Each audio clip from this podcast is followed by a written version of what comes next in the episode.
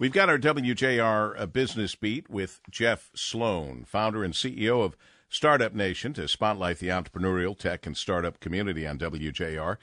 Jeff, good morning. Good morning, Paul. To kick off this week right, we want to direct the attention of small business owners in the region to the latest pandemic stimulus bill just passed by Congress in late December. It's opened the doors for many small business owners to access new relief loans through the Paycheck Protection Program, money that can be used to pay employees and keep your lights on during these most challenging times. It's expected that the program will open this week, and if you are a business in need, you need to get on top of this now.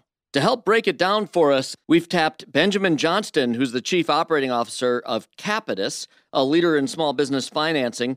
Ben, highlight some of the key aspects of the new P P P program for us.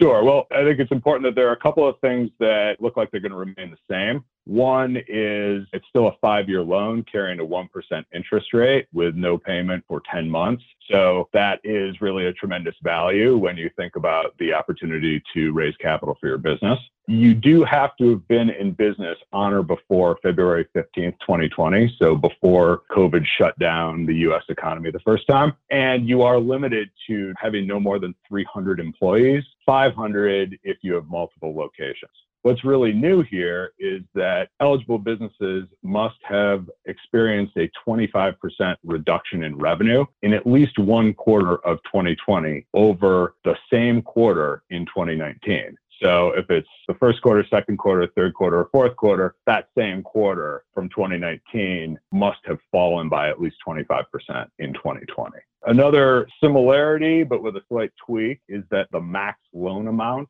which is calculated as two point five times average monthly payroll of your company, either during twenty twenty for that year or during twenty nineteen.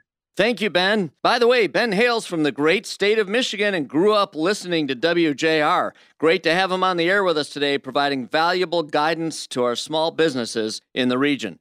I'm Jeff Sloan, founder and C E O of startup nation dot com, and that's today's Business Beat on the great voice of the Great Lakes, W J R. This segment brought to you by Dell Technologies.